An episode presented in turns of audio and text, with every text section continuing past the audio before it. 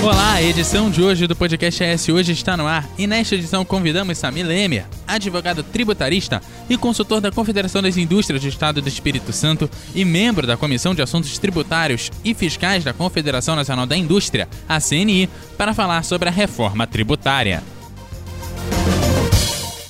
ES Hoje, a notícia do jeito que você quiser.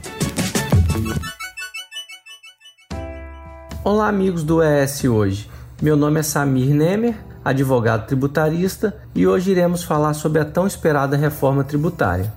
A reforma tributária tem sido um tema recorrente nos últimos 20 anos, especialmente porque o sistema tributário nacional é disfuncional, burocrático e por vezes impreciso, havendo diversas assimetrias e fragmentações. Nós, brasileiros, convivemos com um sistema de arrecadação complexo e ineficiente, que aumenta os custos eleva a carga tributária, gera insegurança jurídica e prejudica o crescimento da economia. No Brasil, onde há mais de 60 tributos federais, estaduais e municipais, uma empresa gasta em média 2.600 horas para pagar os impostos, conforme aponta o estudo do Banco Mundial. Isso é muito mais do que a média de 503 horas registrada nos demais países da América Latina e do Caribe. A bem da verdade é que o atual sistema foi consistente, moderno e ousado em 1966, ou seja, quando da publicação do atual Código Tributário Nacional, há mais de 50 anos, portanto.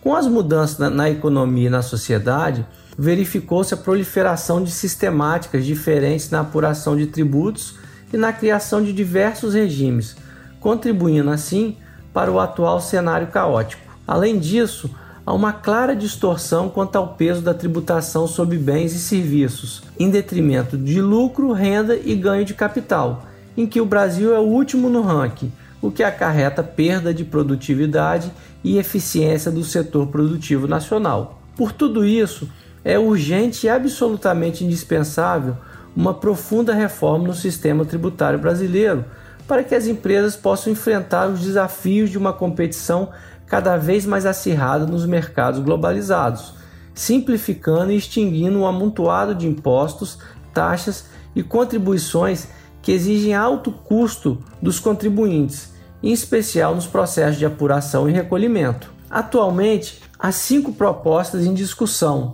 sendo que a proposta que tramita na Câmara dos Deputados, patrocinada pelo presidente da Casa, deputado Rodrigo Maia, é a que teve mais avanço até o momento, tendo sido aprovado na Comissão de Constituição e Justiça e agora aguardo o parecer final na Comissão Especial de Discussão da Reforma Tributária para ir à votação no plenário da Câmara.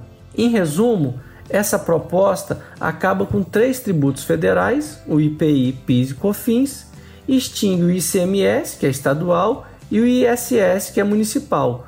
Todos eles incidem sobre o consumo, no lugar deles, será criado o Imposto sobre Operações com Bens e Serviços, IBS, de competência dos municípios, dos estados e da União, além da criação de um outro imposto sobre bens e serviços específicos, esse de competência apenas federal. Portanto, amigos, uma verdadeira e corajosa reforma tributária pode ser considerado o um novo plano real, diante dos reflexos extremamente positivos que seriam causados na economia, em especial no setor produtivo nacional. Bom, vou ficando por aqui. Muito obrigado e até a próxima.